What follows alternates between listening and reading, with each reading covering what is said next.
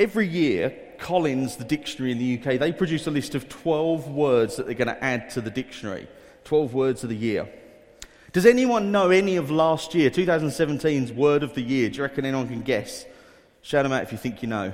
It's an interactive sermon, sorry. No one got any clues? No? One of them was Insta, as in everything Instagram. Yeah. One of them was, um, uh, where was it? Fidget spinner. Those things that people kept around. But the word of the year, the number one word of the year last year, fake news. You've got it. Fake news was the word of the year last year. It's very Twitter friendly, isn't it? Fake news. And the definition of fake news is false, often sensational information disseminated under the guise of news reporting.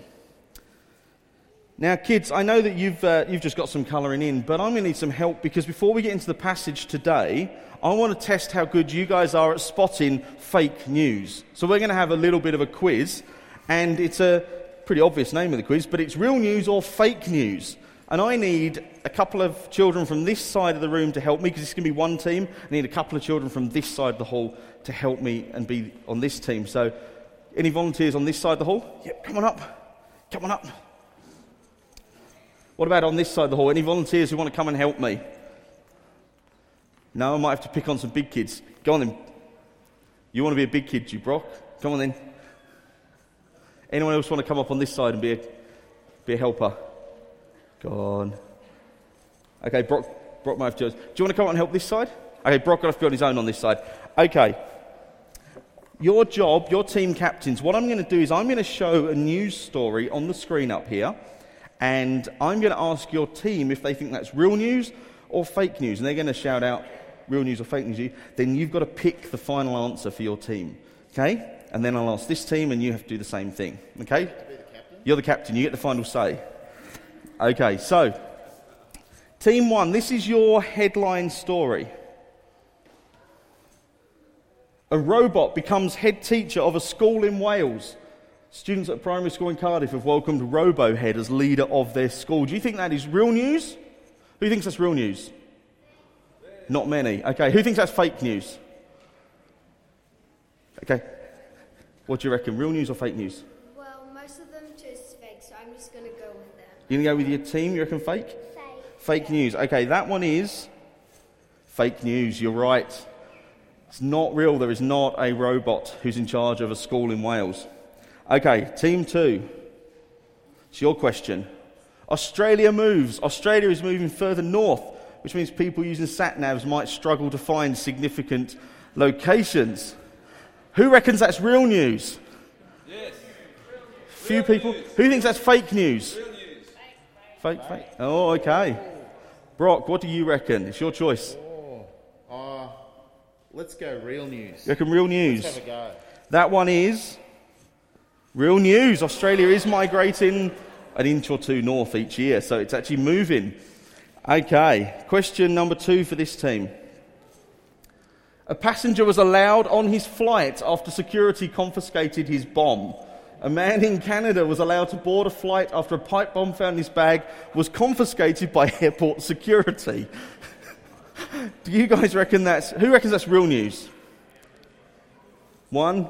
Okay, who reckons that's fake news? Yeah. Okay. So what do you guys reckon? Real or fake?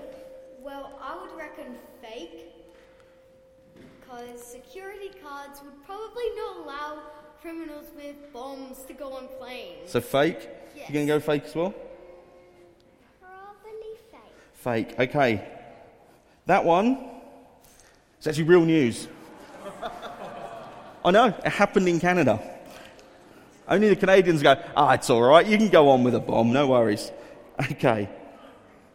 Question number two for this side. A woman gives birth to a four stone baby. Check out the baby who's made his way into the Guinness Book of World Records with a birth weight of 56 pounds. I think every woman in the room is crossing their legs at that point. That sounds very, very painful. Real news or fake news? Real news? Fake news? What do you reckon? Fake? Oh, fake? Fake? Yeah, we go fake. Yeah, you're right. That one's fake. Which question am I on? Four. Yeah, that one's fake. That would be something like 25 kilos, so I don't think a baby would ever be born that big. Okay. Final question for this side.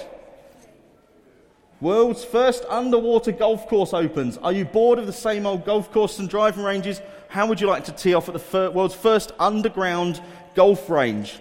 What do you reckon? Real news? It's a few people. Fake news? Or they're split on this one. I think it's up to the captains. Real or fake? Do you want to quickly discuss it, see what you reckon?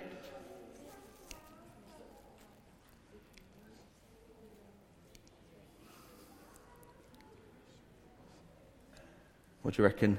I don't really know Don't know. because most most of the people put up the hand, but to me it seems pretty fake. But I'm not entirely too certain about my decision. Okay, so what are you going to go for? Might go real. You going to go for real? Do you reckon real or fake? Um, real. You reckon real? Okay.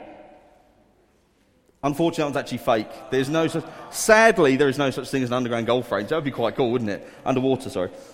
Okay, final question for this side. A Humboldt penguin breaks into the family home in Peru. So, a family in Peru got shocked after a penguin found its way inside their home, believed to have been on the search for food. Do you reckon that's real news? And all those who think it's fake?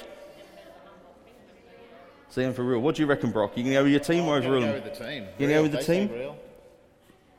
Absolutely right. That is real news. Well done. Thank you to my volunteers. Great helping. Thank you. Round of applause for my volunteers. Thank you. To the kids and the big kids. Oops. Sorry. Just dropping your microphones. Balance that there.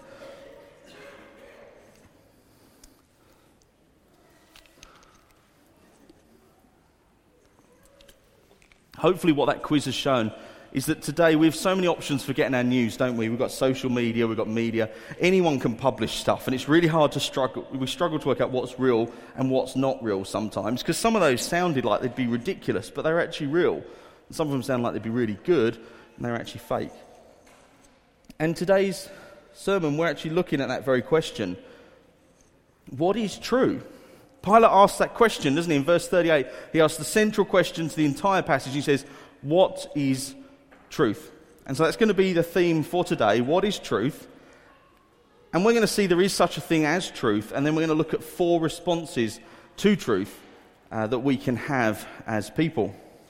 If you want to follow along or make notes, uh, you can write them in the Vital Info or uh, on your uh, great online system, the uh, Info Member Hub or whatever you call it. It's fantastic. I love that, that technology. So let's start with Pilate's question What is truth?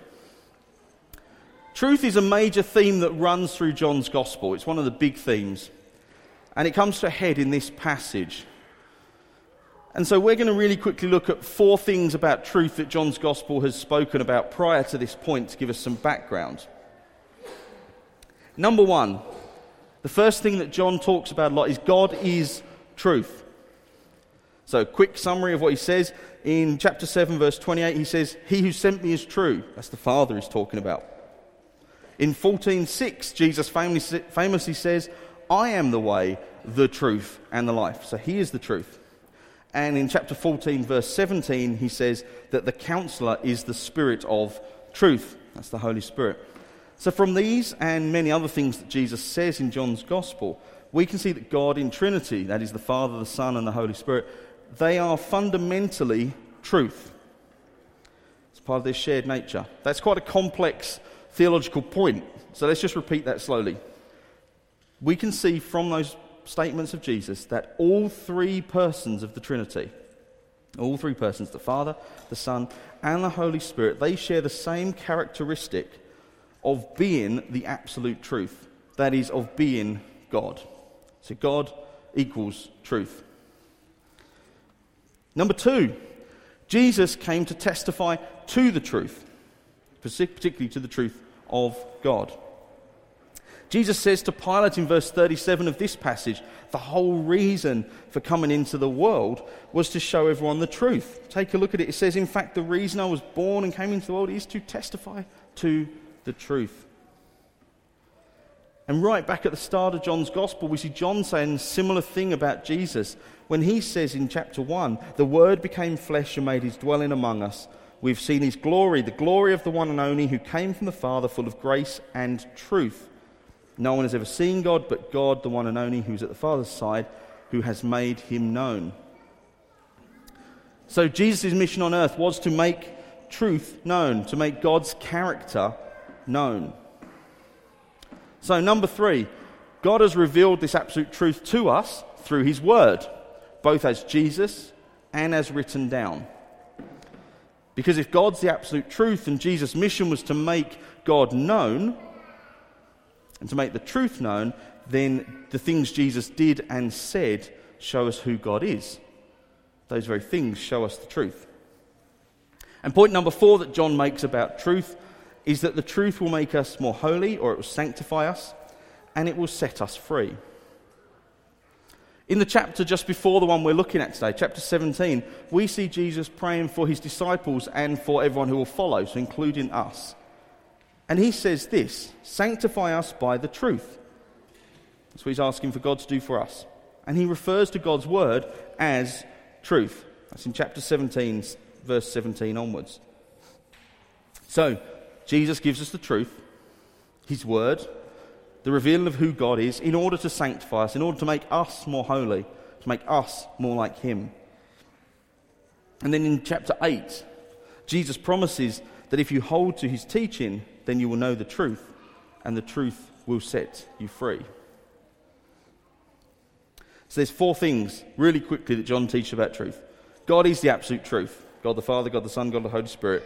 Absolute truth. Two, Jesus came to make truth known, that is, to show us God's character. Three, God has revealed this absolute truth to us through His Word. And four, this truth will make us more holy and it will set us free. So that's a quick summary of what is truth. And I want to spend most of the time this morning focusing on how we respond to that truth, because that's what this passage is mostly about. And we can do that by looking at four separate characters uh, with four different responses and each one of them shows us a response. So we'll start with Annas and Caiaphas. And these guys, they oppose the truth.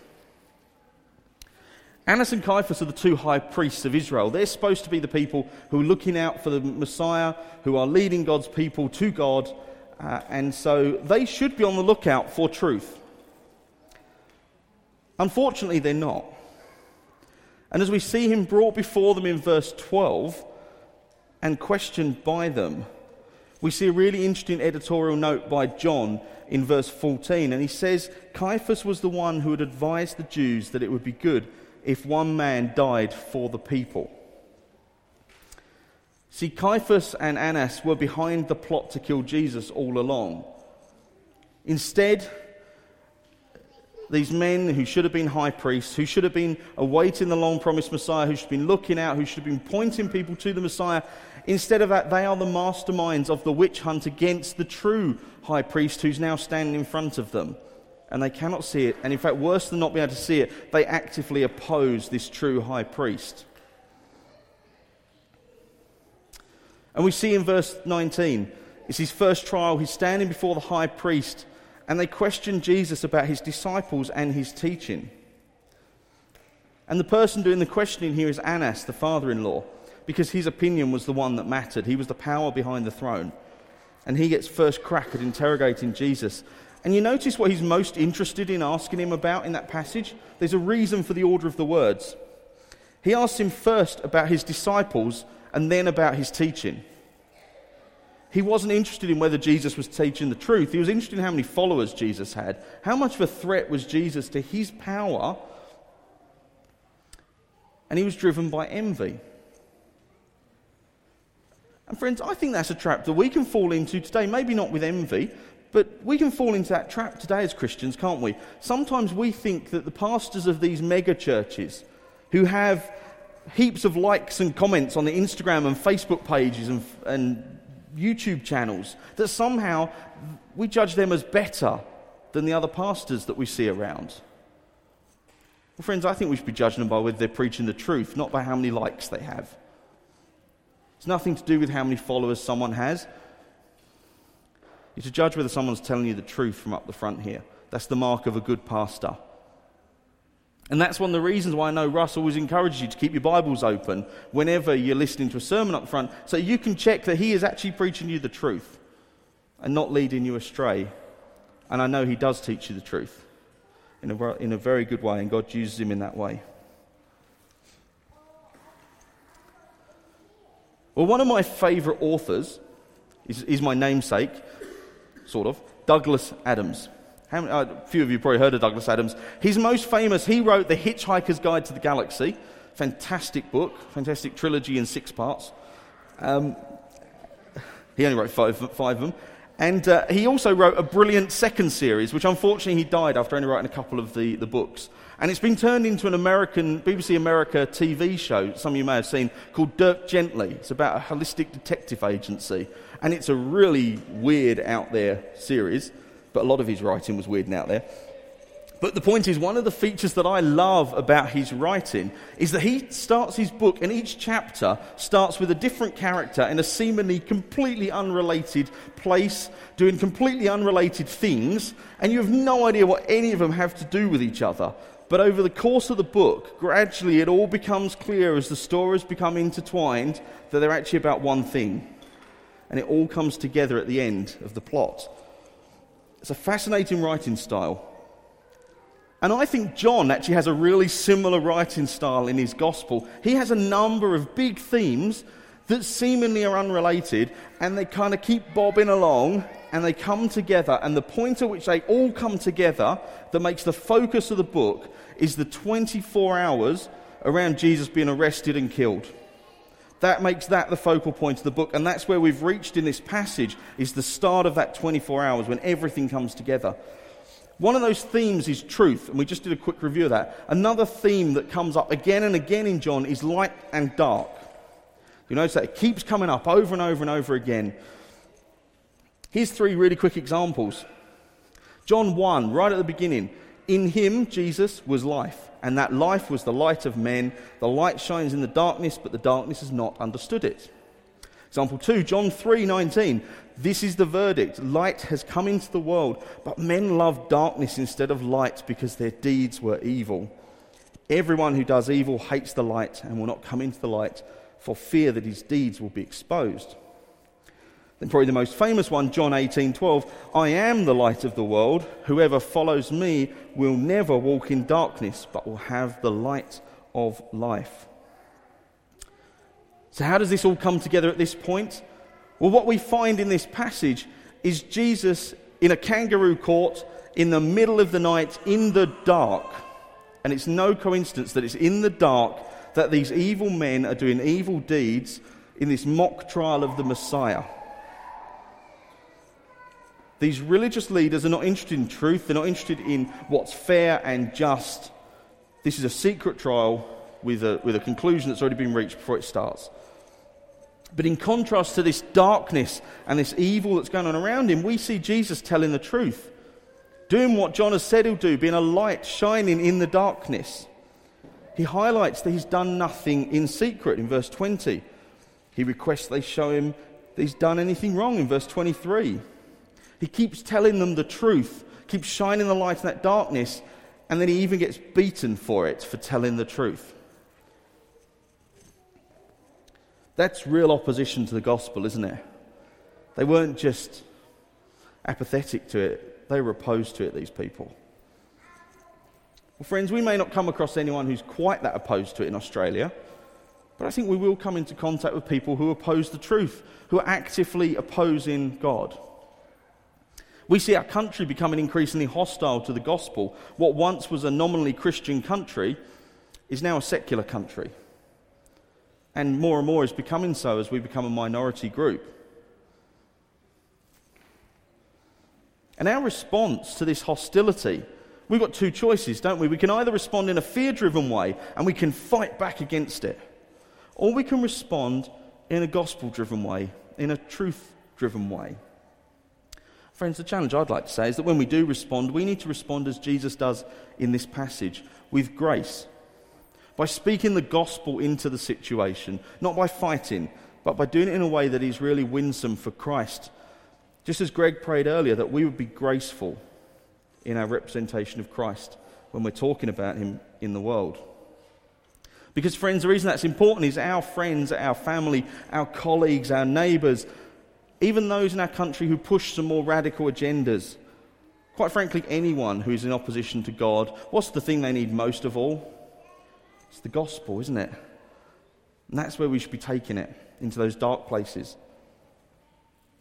Okay, response two. I won't take that long on every response. Response two is to run away.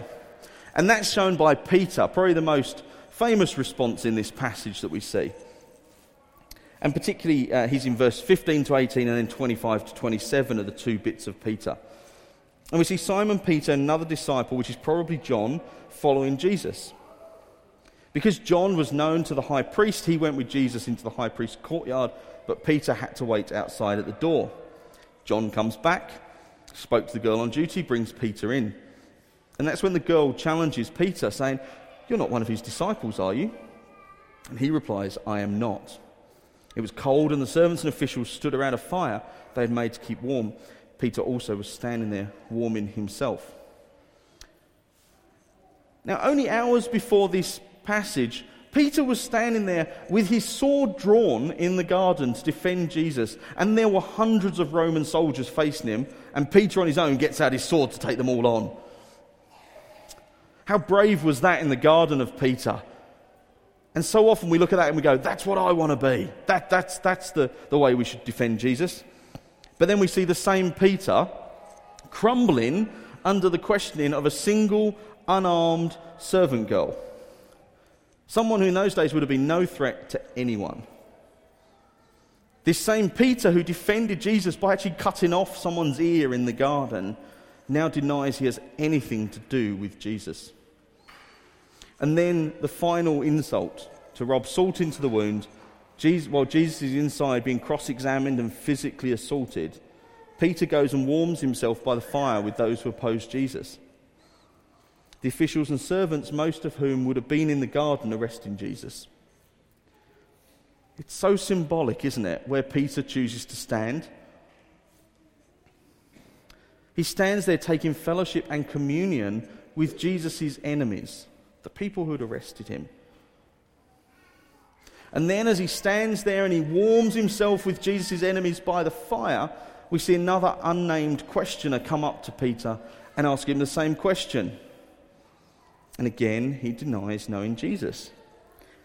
And then finally, this one always makes me laugh a little bit. Verse 26, we see a relative of the man whose ear he cut off, who'd actually seen Peter do it say to him, You are one of his friends, aren't you? And he goes, No, no, no, not me, someone else, Gov. Definitely wasn't me that cut off your, your relative's ear. How would you deny that when the guy's actually seen you doing that? But he denies him again. He's so far, he's so deep in the lie that he has to lie again.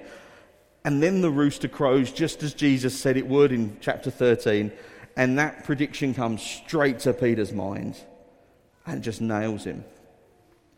And we know from the other Gospels that at that point, Peter runs away from Jesus, from the truth. And we don't see Peter again until after Jesus is raised from the dead. Now, I think we tend to look down our noses a bit at Peter, don't we? I know I do. And possibly even the way I've just described his actions there is a little bit judgmental on Peter, isn't it? It, it kind of puts him puts him in a bad place. We kind of go, how can he be so weak? How can he be so feeble? You know, come on, Peter. Where's this hot headed, brash, hard on the sleeve Peter? You know, the one who would fight for Jesus, the one who gets out of the boat because he wants to walk on water like Jesus, the one who in the garden gets his sword out. That's more like the Peter we know. Well, recently, last year, a certain alcoholic beverage company, which was a Christian company, did a Peter, didn't they? Very publicly they, the media pressure piled on. They'd released a video, hadn't they, with two, two people having a beer talking about same sex marriage, and they got a lot of grief about being involved in that video. And they made three public statements, ironically, and each one of those statements distanced themselves further and further and further from the gospel until the third statement said that the video in question, quote, conflicted with our core values. It's a Christian company. And honestly, we judge them a bit for that, don't we? We think, come on, stand up for what you believe in.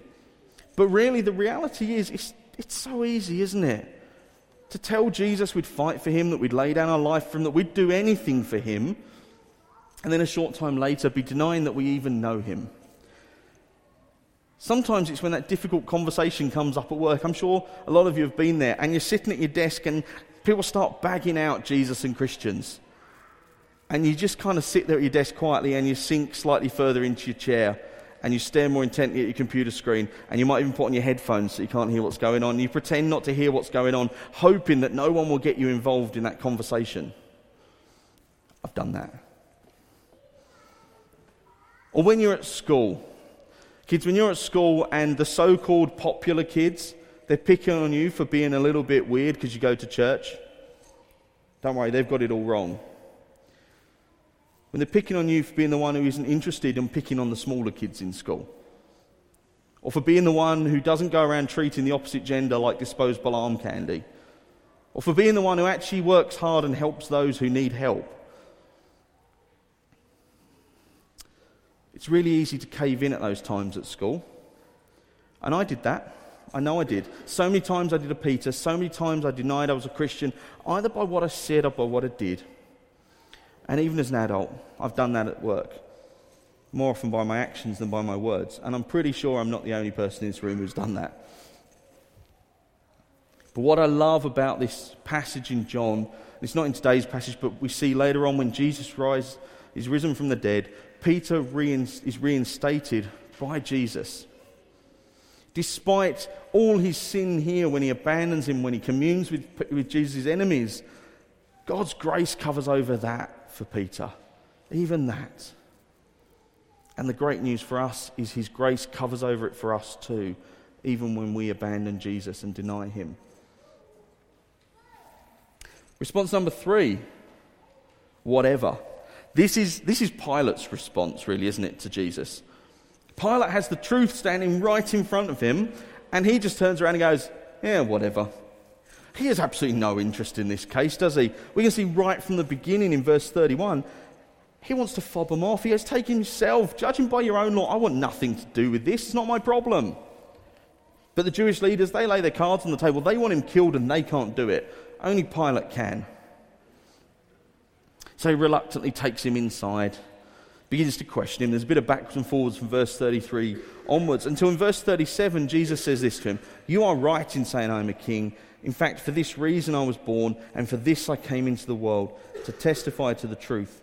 Everyone on the side of truth listens to me. Jesus puts his cards on the table before Pilate, and Pilate's response in three words What is truth? Whatever, to use one word. And he goes out to the Jews and he says, I can't find any reason. I want to wash my hands of this issue. How about I release one prisoner to you? And the Jews want Barabbas. Pilate's just interested in getting this problem off his plate, isn't he? He's more interested in covering himself and preventing an uprising. Because one of the problems Pilate had, he'd already had two major riots take place in Jerusalem. If he had a third, Caesar would fire him and possibly do worse to him. His job and possibly his life were on the line here with Caesar. Barabbas was actually in jail for killing someone during one of the previous two uprisings, and yet he offers him as an alternative to get out. Because he knows if he creates another riot by mishandling the situation, he's going he's gonna lose his job. So he needs a politically expedient way out of the mess. To him, truth doesn't matter as long as he still has his job and possibly his head by the end of the day.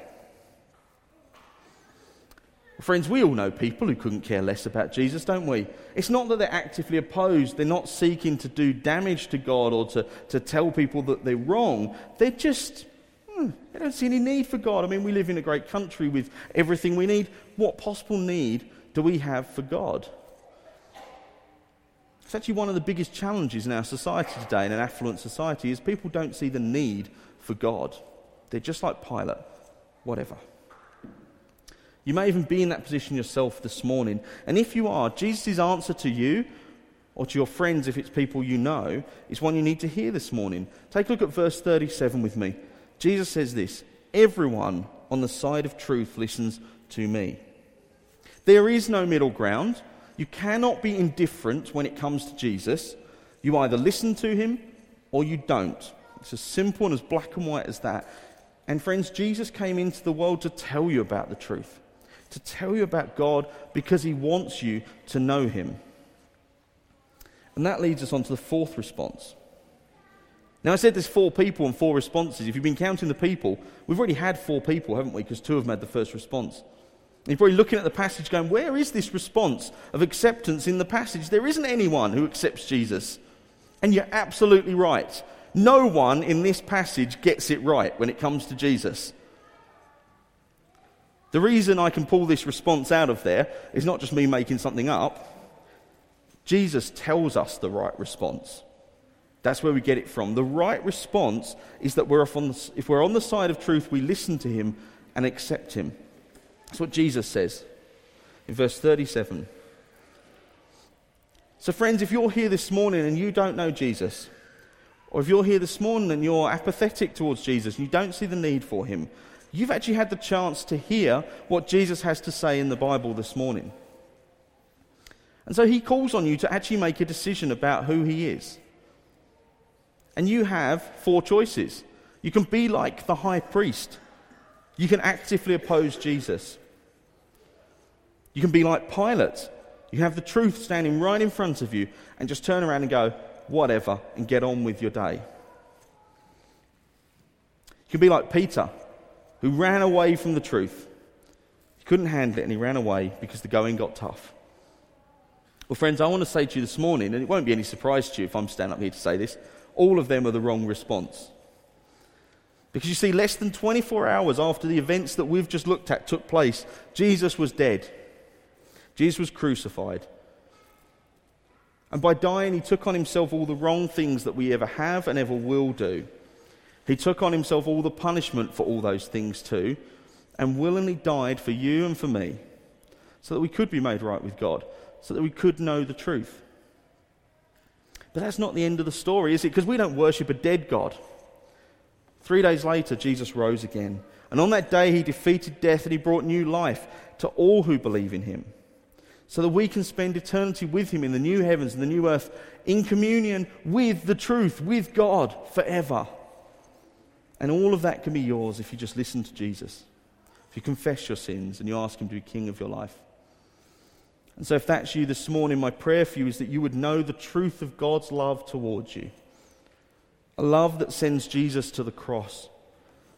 A love that is so great that he would rather die for you than live without you. Well, for those of us here who have accepted Jesus, the challenge really is it's not a choice between four choices anymore. We've made a decision. We're not actively opposing the gospel. We're not indifferent to the gospel. So it leaves us options three and four run away or stand firm. And life can be tough, can't it, friends? We can go through a lot of things in life that cause us temptation to flee from Jesus, be it for a little while or for a lot longer. And sometimes we do. Sometimes we run away when going gets tough. But, friends, in those moments, the challenge to us is to stand firm in the truth of Jesus. The truth revealed in Jesus and the truth known by us about Jesus. But, friends, I want us to be assured we're all going to fall at some point. We're all going to flee at some point from Jesus, be it for a short time or be it for a long time. But be assured, just as Peter was, that great grace from God is sufficient. God's grace will cover over even those times when we do abandon Jesus.